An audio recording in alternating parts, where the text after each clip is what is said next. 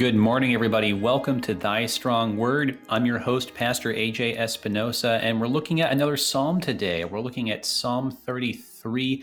And this is a really interesting psalm. Uh, we've been looking at all these psalms lately in the kind of 30 to 40 range, all these psalms of David, but this is not one of these psalms of David. It actually, there's a lot of things that are pretty different about this psalm. So this is a very interesting uh, one for us to consider and to look at. So okay, so if it's not a Psalm of David, it's a Psalm of what and uh, what's going on? How would this psalm have been used? Those are the sorts of questions we're looking at today. And to go over it with us, we've got uh, coming back again. We've got uh, Pastor David Boisclair, uh, pastor of now, I should like have this just memorized at this point because it's you've Bethesda, been on a few times. It's, Bethesda and Faith Lutheran churches in the Greater St. Louis area, located in Pine Lawn. And, that's right. I remember. I remembered Pine Lawn. I remember you were, you were telling me. I think the first time that you were on, um, that that one of them had relocated, and they were both firmly on the, the Pine Lawn side of the, the border, but Faith and Bethesda. Um, but so yes, Pastor Boisclair, welcome back. Good yes, to, it's great to, to have you here. Be here. It's it's uh, wonderful to be here. I, I imagine you're in uh, sunny California, aren't you? well, it's you know it, that's the funny thing. You know, it's it's true that you know we don't we've been spared um, from a lot of the extreme weather that a lot of the rest of the country sees, but it's not always so sunny because actually it's pretty common that in Southern California you get this uh, marine layer that rolls in from the ocean, and it's pretty overcast for the first part of the day. Actually, uh, a lot of the year round, even. So, but that's okay um, because I actually really like waking up in the morning and having it be nice and cool. It's it feels nice, you know. Yes. It's a it's a, I mean, I kind of want to like put my slippers on, kind of thing. It's um, exactly. So. and, and, we're so thankful to God for whatever whatever He provides for us, all of the all of the little the little blessings. Yeah, that's right. That's right. The little the little things are are God's too. Um, but so yeah, looking at Psalm 33 here, and yeah, I, I, just this this one stands out. This one stands out. So I'm glad that we got this one together. Um, and I think we're just going to go ahead and just read through the whole thing, just to kind of give us some some context and kind of have the the words kind of bouncing around in our heads a little bit, and then we'll go into it piece by piece. But before we just dive in, would you open us up with a prayer? Yeah, I'd be honored. Thank you. Uh, gracious Heavenly Father, we thank and praise you for the glorious resurrection and ascension of our dear Lord Jesus Christ. And we pray that you would send us your Holy Spirit, that he may teach us to know him as our only Savior. Guide us, too, as we uh, look at this precious psalm which your people have used in worship from ancient times. Grant that it might inspire us uh, to draw near to you in worship and trust in your steadfast love and mercy through our dear Lord Jesus Christ, in whose name we pray. Amen. Amen. Amen. You know, and that is like such a, a wonderful thought that I mean, the Psalms have been this constant of God's people um, going into Old Testament times and into the New Testament times. And when we pray these Psalms, it's we're, we're praying with a lot more than just the people we see around us, right? Exactly and and it's just I, I, I guess I when I see the Psalms now I think of my uh, Lutheran service book that, that I'm mm. using in, in worship. It's it's the it's the it's the hymn book. It's the it's the hymnal of of uh, our the Old Testament saints. Right. Right. Yeah. Yeah. I don't I don't know what color they had on the on the cover, um, but it was it was the predecessor to the the maroon and the, the blue and the green and the the red and the other blue. It was before all that. also, we as pastors, uh, some of our mentors have told us that uh, every month we should go through the Psalter. Uh, every mm-hmm. every month we should pray all 150 psalms, and uh, you know, I think one. Uh, I mean, this was uh, Dr. Ken Korby who used to tell his students that. And uh, one time he says, "Well, if you're not, if you're not going through the Psalms like all of them in two weeks, then I know you're not in that much of a problem. but you know, like I was just saying that that uh, you know people that have uh, you know trials in their spiritual life will mm. be uh, mm. willing and, and and wanting to pray the Psalms. And the Lord Jesus prayed the Psalms right. from the cross. Yes. Mm-hmm. Yeah. Yeah. No, absolutely. So it's um, it's just nothing but a, a, joy to be to have the opportunity to be invited to be a part of this. So let's go ahead without any further ado, just read Psalm 33 in its entirety, and then we can circle back around and start looking at this thing in more detail. Exactly. So, so we start in verse one, and there just is no heading, um, which we'll talk about. Shout for joy in the Lord, O you his righteous. Praise befits the upright. Give thanks to the Lord with a lyre. Make melody to him with the harp of ten strings. Sing to him a new song. Play skillfully on the strings with loud shouts. For the word of the Lord is upright, and all his work is done in faithfulness. He loves justice, righteousness, and justice. The earth is full of the steadfast love of the Lord. By the word of the Lord the heavens were made, and by the breath of his mouth all their host. He gathers the waters of the sea as a heap. He puts the deeps in storehouses. Let all the earth fear the Lord. Let all the inhabitants of the world stand in awe of him. For he spoke, and it came to be. He commanded, and it stood firm. The Lord brings the counsel of the nations to nothing. He frustrates the plans of the peoples. The counsel of the Lord stands forever, the plans of his heart to all generations. Blessed is the nation whose God is the Lord, the people whom he has chosen as his heritage. The Lord looks down from heaven. He sees all the children of man. From where he sits enthroned, he looks out on all the inhabitants of the earth. He who fashions the hearts of them all and observes all their deeds. The king is not saved by his great army. A warrior is not delivered by his great strength. The war horse is a false hope for salvation and by its great might it cannot rescue. Behold, the eye of the Lord is on those who fear him, on those who hope in his steadfast love, that he may deliver their soul from death and keep them alive in famine. Our soul waits for the Lord. He is our help and our shield. For our heart is glad in him because we trust in his holy name. Let your steadfast love, O Lord, be upon us, even as we hope in you. What a gem! Beautiful. Indeed, and it it's um it's it, we're going to talk about this here how it there's so many ways that it stands out. But let's start with the beginning here. There's no superscription, no title, no of David, no um, of the Korahites, right? Like just yeah. nothing. Um, that's uh, is there anything about that that stands out or makes you think? Well, it, it, could possibly be that it goes with the psalm prior to it. Sometimes they, hmm. they make divisions of the psalms, um, like the Septuagint is is usually. Uh, uh, like a psalm before, you know, the, the psalm you're dealing with is actually uh, in, it has a number that's one less uh, because there's a different right. division there. Mm-hmm. That's a possibility, or or it could just be that that uh, they they didn't decide to put uh, a superscription and basically saying what it is. Like the one Psalm 32 is a, a maskil of David. Uh, Mizmor, of right. course, is the Hebrew word for psalm, so it's some mm-hmm. sort of spiritual song.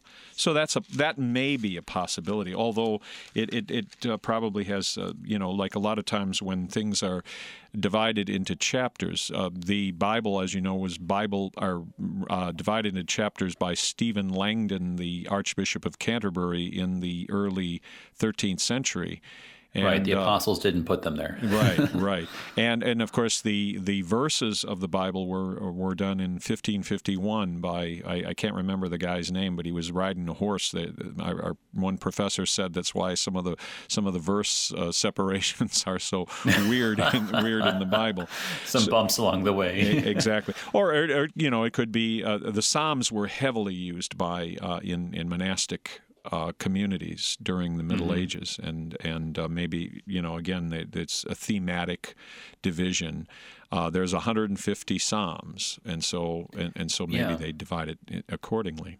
But that's that's an yeah. interesting interesting uh, question to, to look at yeah. here.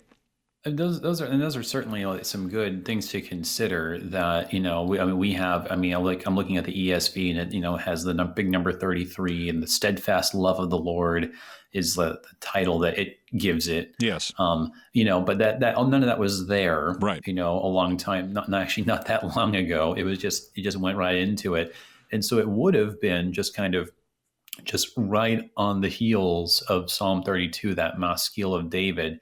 Um, I mean, it. I think it. Um, I think it would have stood out um, just because. I mean, there's, there's actually it's very interesting how different it is from Psalm 32.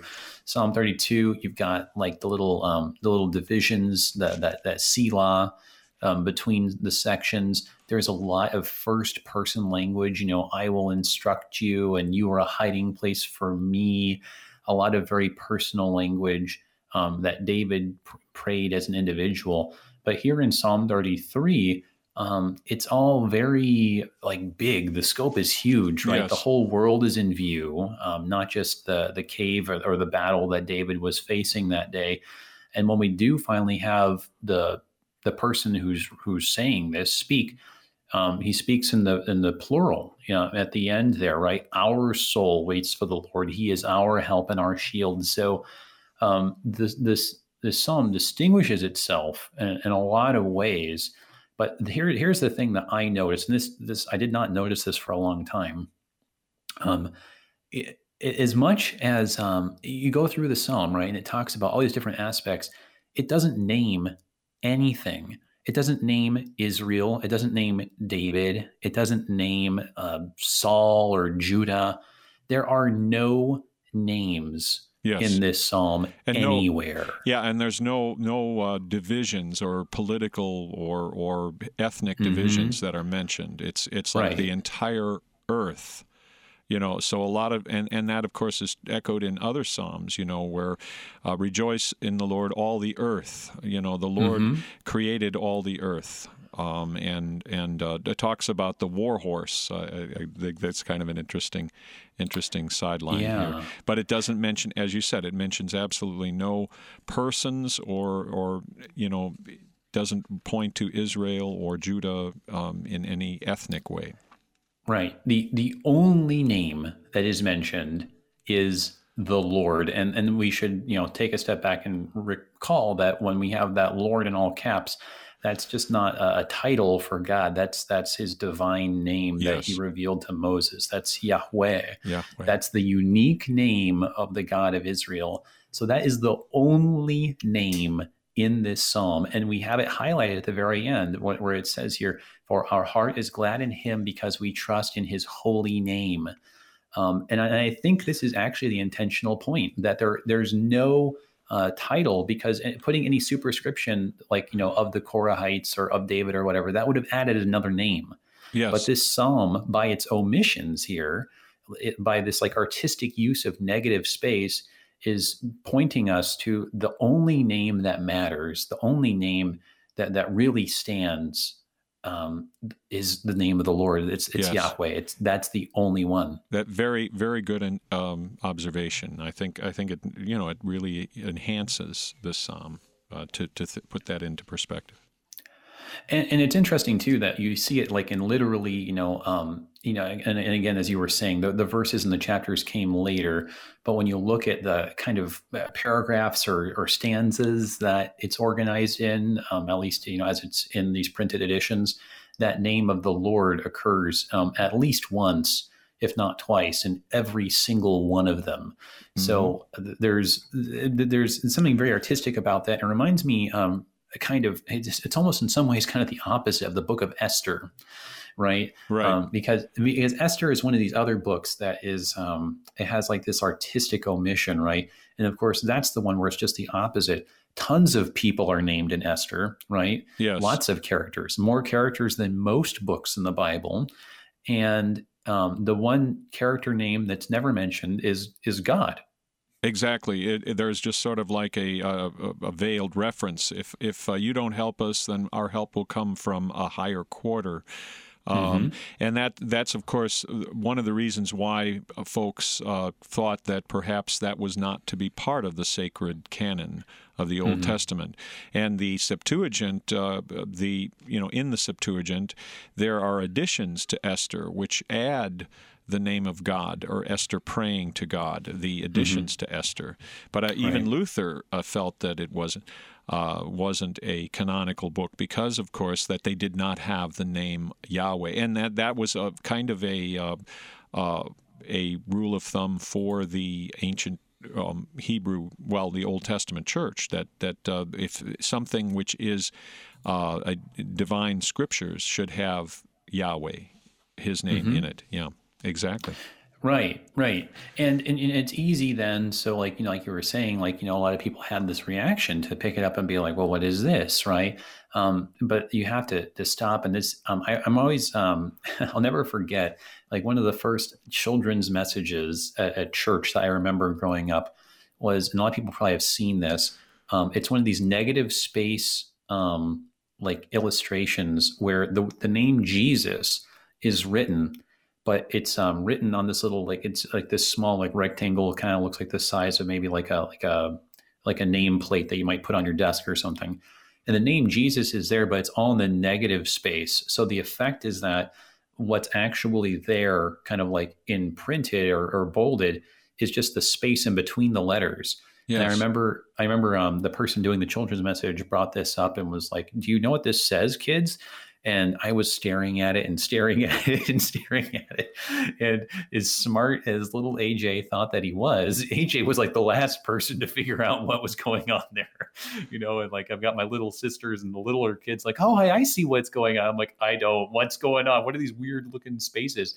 But there is Jesus there in the negative space and so um, yeah it's it's certainly something that it can be very easy to miss but once you see it like in esther uh, the point is that you know we don't have to mention God here because God was in every single little thing, right? right? Like we were saying before we started, right? I mean, like God's in all the little things, even too. He's there all the time. Right. If you you could say Him in every breath and it wouldn't be enough to describe how intimately involved the creator is with the creation so it's it's doing something really very interesting and so whether it's negative space in esther or the negative space in the Gospel of John, where John never names himself, um, or it's the negative space that we see here in Psalm 33, where you, there's no mention of Israel, there's no mention of the covenant, there's no mention of Moses, there's no mention of David. Um, there's something going on there where we're invited to kind of see between the weird uh, figures and, and see the pattern that emerges. Yes, very, very insightful. Yes. Well, let's let's go ahead and um, just dig into it here. So you have in the first stanza, "Shout for joy in the Lord, O you righteous! Praise befits the upright." Give thanks to the Lord with the lyre, make melody to him with the harp of ten strings, sing to him a new song, play skillfully on the strings with loud shouts. So, I mean, this sounds like a lot of the Psalms. Um, you know, making making melody. You've got, uh, I mean, I think the word there kind of means something like strumming. So it's it's you have both singing and using instrumental music. Um, you know, play play the songs you know, play the songs that are new. So it is this very inclusive call to praise, right? Yeah, and and um, at, at, first too, you want to mention the the righteous, uh, the righteous. Obviously, these are people of faith, uh, because only people of faith are righteous in the sight of God by imputation, of course, and right. uh, so so it's and in that, of course, is what the what we mean by justification, and as Luther said that God uh, when when it speaks about how righteous God is, it is is the the primary understanding here is how God makes us righteous through uh, the righteousness of another Jesus that is imputed right. to us.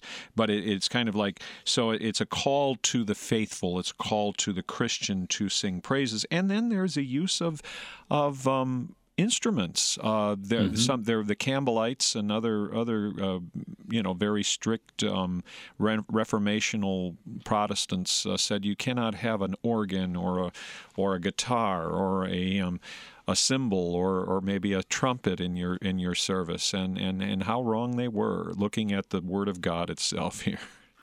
Yeah, so there there's already I think you you've brought it out nicely for us. It is very um, particular, but it's also very inclusive at the same time.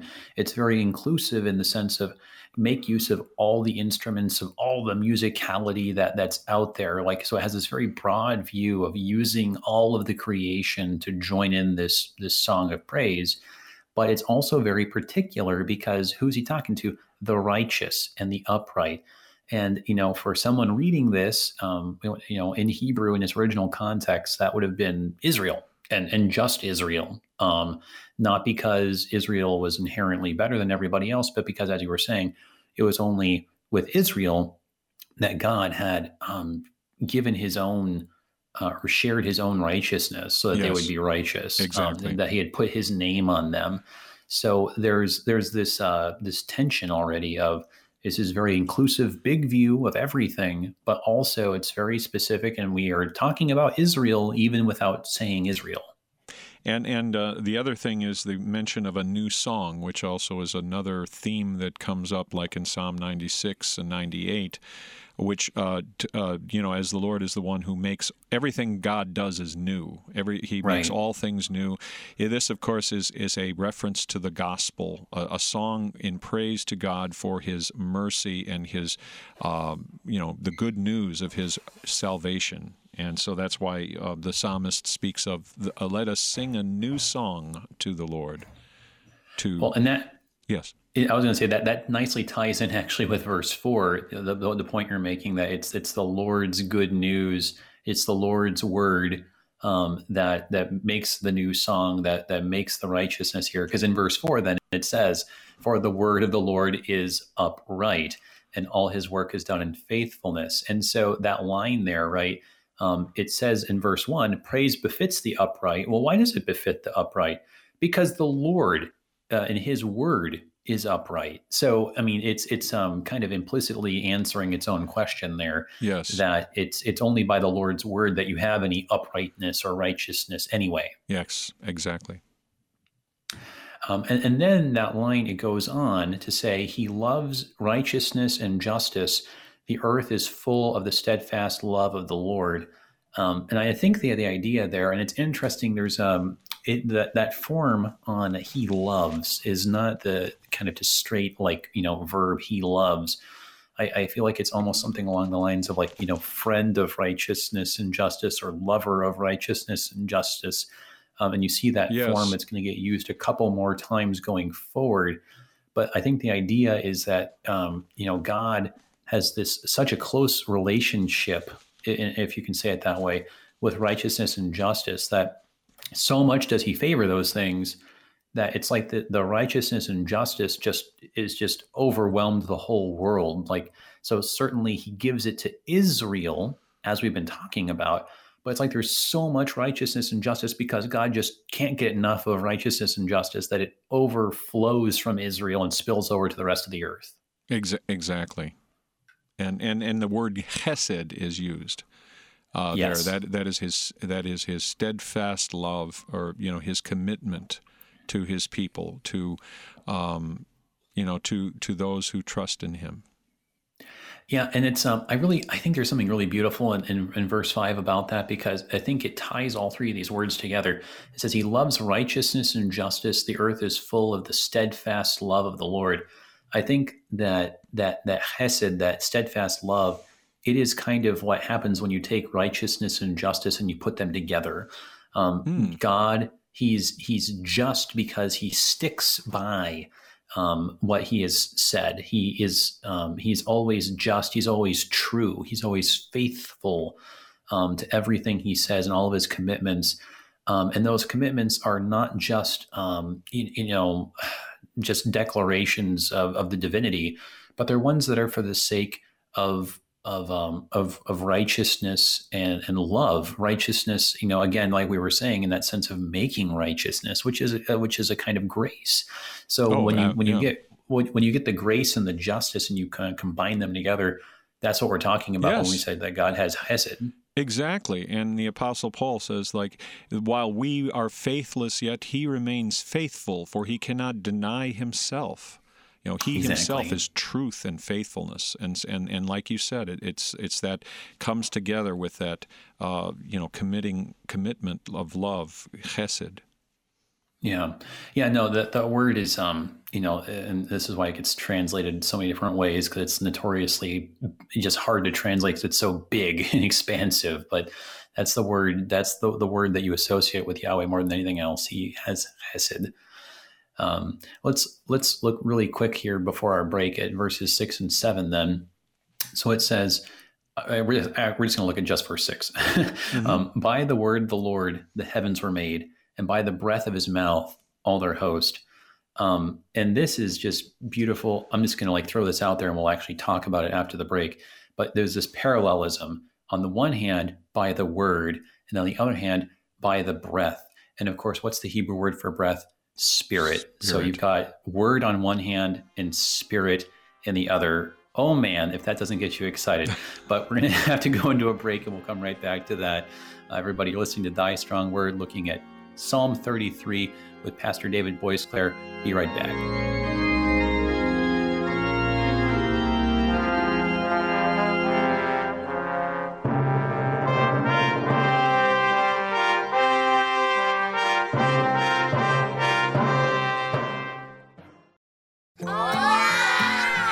These are the voices of young Lutherans in Mexico City, children who are excited to learn more about their Savior, Jesus. But they need our help because good Lutheran books for kids in the Spanish language are in short supply in Mexico. To learn how you can help tell Spanish speaking kids everywhere about Jesus in a language they can understand, go to the Lutheran Heritage Foundation website at lhfmissions.org forward slash Juan 316.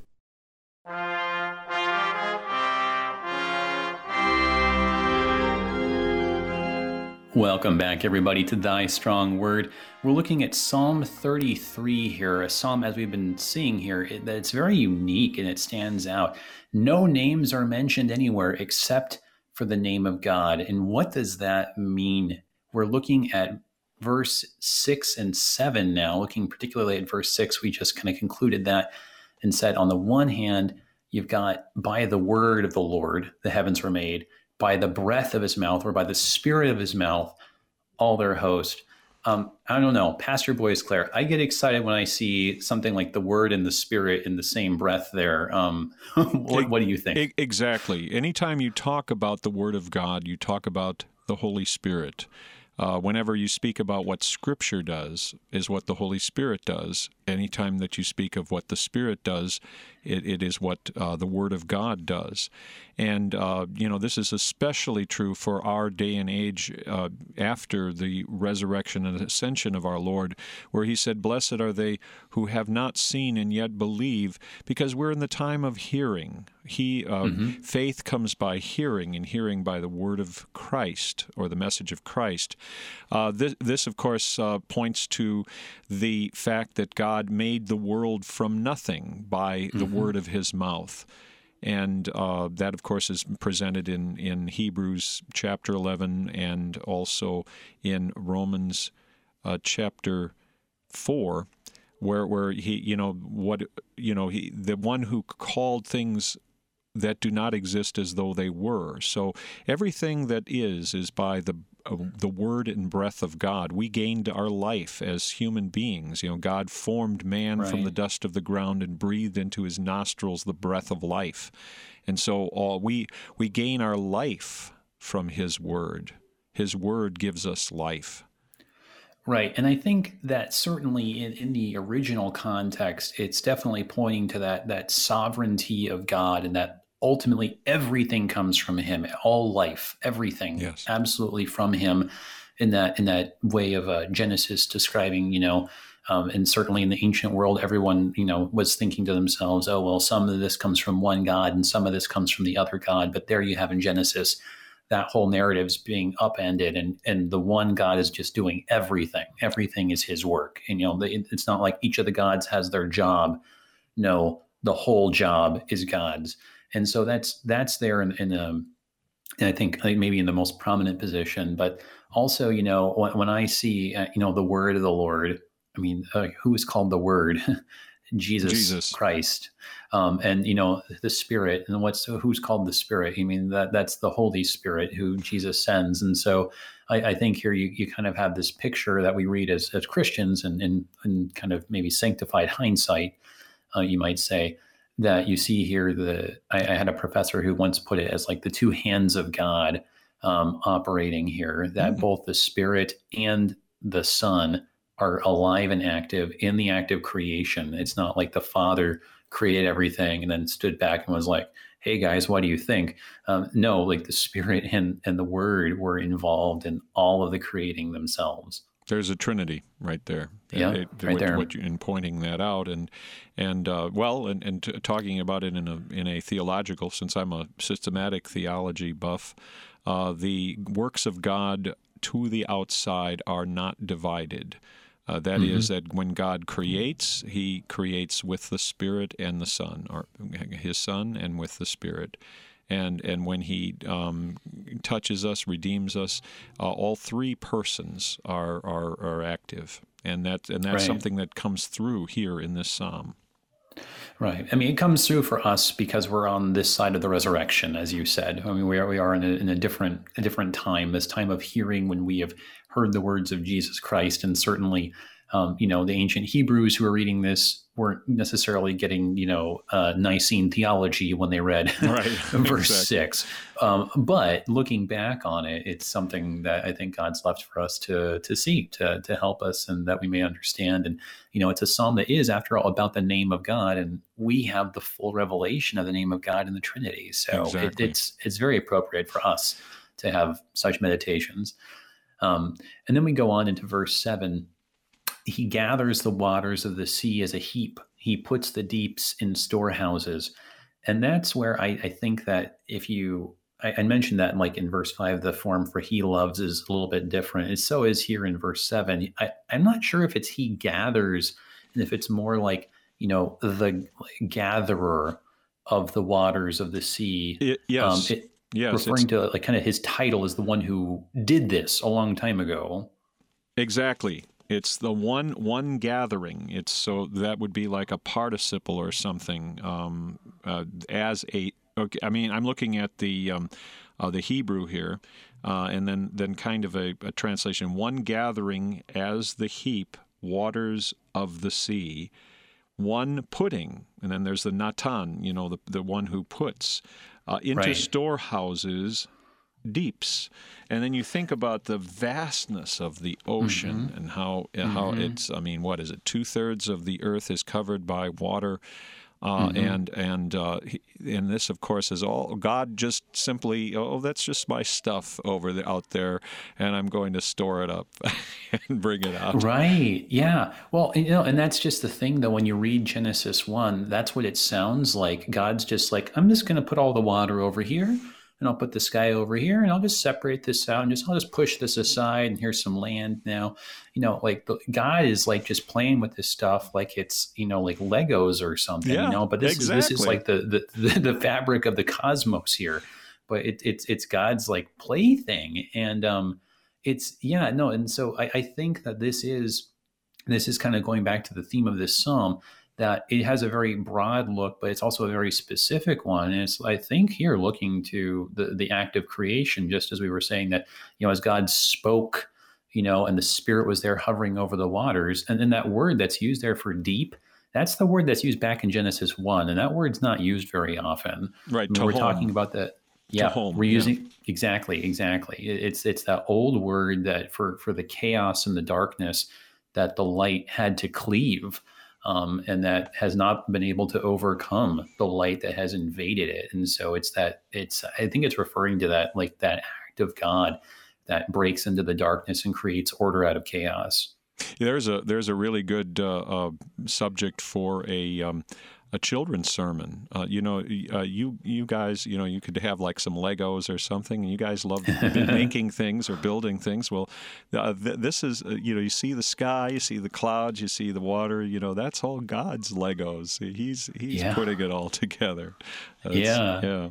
Yeah, and I, I, like I like that. I, I, have a lot of I you know I wish I could do children's messages more often, but whenever I do, I have lots of fun. Um, um, it's it's it's always a joy. Um, yes.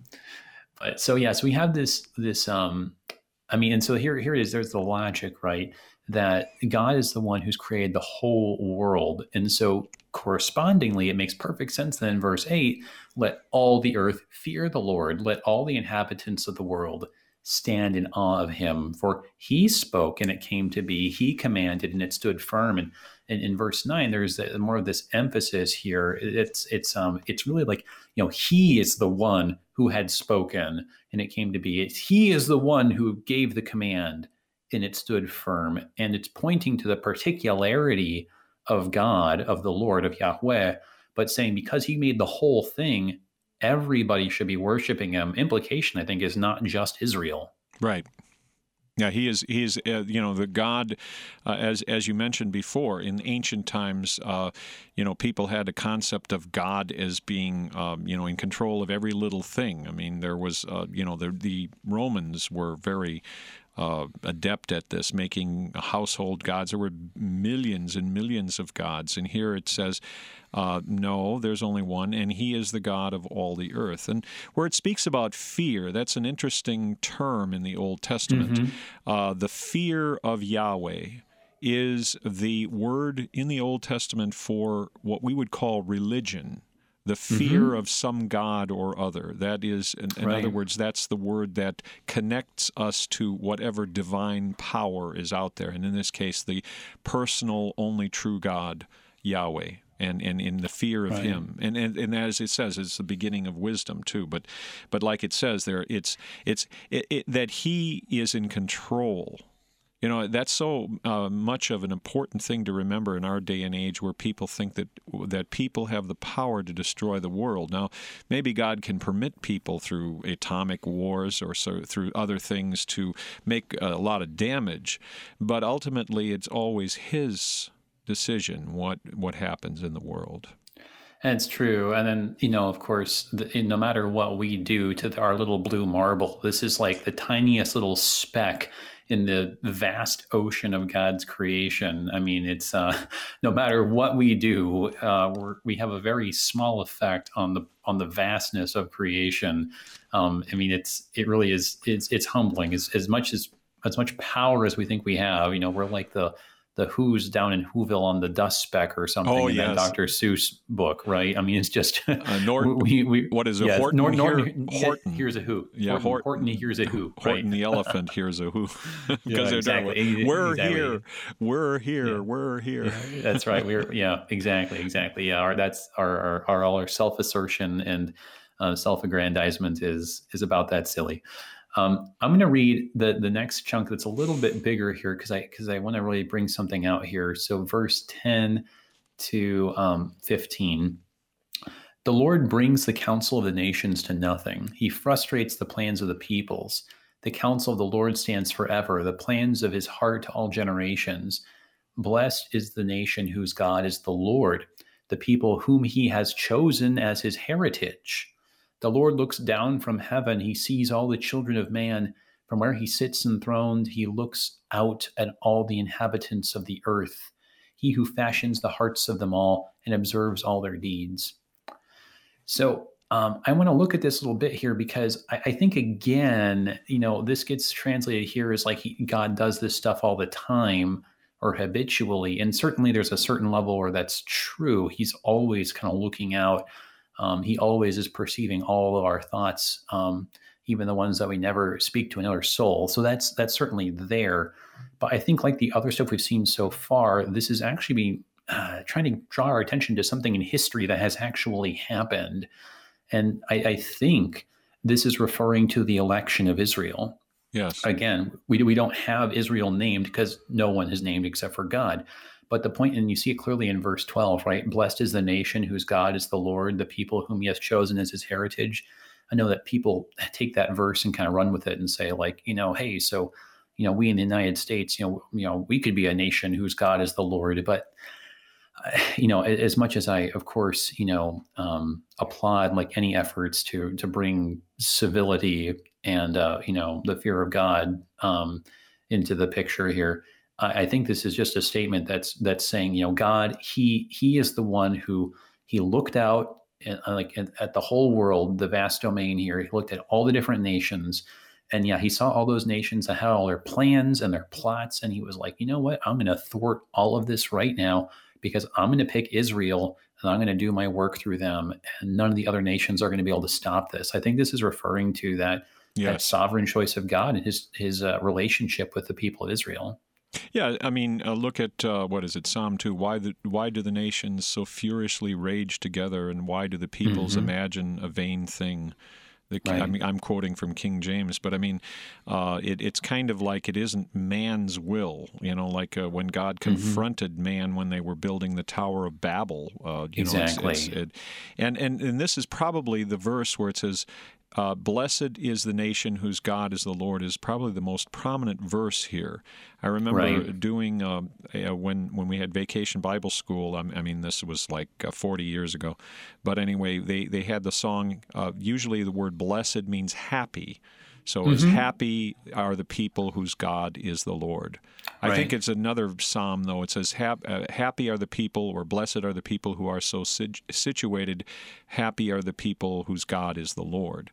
So, mm-hmm. so uh, th- this, of course, is kind of a during, uh, you know, we're going to be look observing the. Um, uh, Independence Day, you know, it reminds uh, right. that, that maybe it's a call to our nation that we should that that uh, our God it should be the Lord. But again, it, it should be done in the proper perspective, of, of course. Yeah, yeah, and that perspective is so hard to have, yes, right? Because yeah, because you can mix it up. Uh, you know, you don't want to mix up politics and religion uh, too much. Well, yeah, well, yeah, and and, and that's tricky too, because like, what is politics, right? I mean, I sometimes ask people, like, you know, what, well, what's what's politics, and you start kind of naming the list, right? And when you're done making your list of the things that count as politics, it's like, well, it looks like you've gone and named everything there is in life. I mean, is there any aspect of life that has not, you know, in, in a sense, to use a word that's overused, politicized, right? Exactly. Um, it, it, it, includes everything. I, I think that the confusion comes in because, like, like we're trying to say here, the perspective is that Israel is is being talked about a lot here um, by way of omitting the name and only emphasizing the Lord's name. And the point is not, however, that we should be, oh, well, Israel is really important and we need to make an, uh, an alliance with Israel and we need to make sure that there's no two state solution and et cetera, et cetera, et cetera, right? People get, you know, go down that kind of partisan route. Yes. But we need to be seeing ourselves as the people of Israel that, hey, guys, God didn't say, hey, you know, I, I, started with Israel and then I decided on the side here, I'll, I'll make a church too, right? And uh, we've got two different things going on. No, Jesus said he is Israel. And if anyone has faith in him, they're a part of it. And so you and I are Israel. And there is no Israel somewhere else out there. Israel is not identified by a flag or by borders drawn on a map. The children of Abraham are demarcated by faith and by faith alone and the people who God puts his name on. And so uh, we should see ourselves as that nation whose uh, God is the Lord, yes. not because we're in the United States of America, but because we are in the one holy Catholic Church. Right. I think that's a that's a proper perspective to that to that to what is being said there and it's it's hard because none, the rest of the world does not see it that way, right? The, the right. world looks at the church and they're like, "Oh, what are you talking about? The one holy Christian church? There's a billion of you guys. You know, everyone and their brother has their own denomination, and you know, over here, these this is Israel over there, right? Um, so the world doesn't share that perspective, but that's a perspective that we've inherited from our Lord, and um, it's as hard as it is to to hold on to. We need to be reminded of it regularly. Exactly. Well, let's look at the the last um, couple chunks here. So you have this, you know, um, God choosing Israel idea, and then we move on. Then in verse sixteen, the king is not saved by his great army. A warrior is not delivered by his great strength.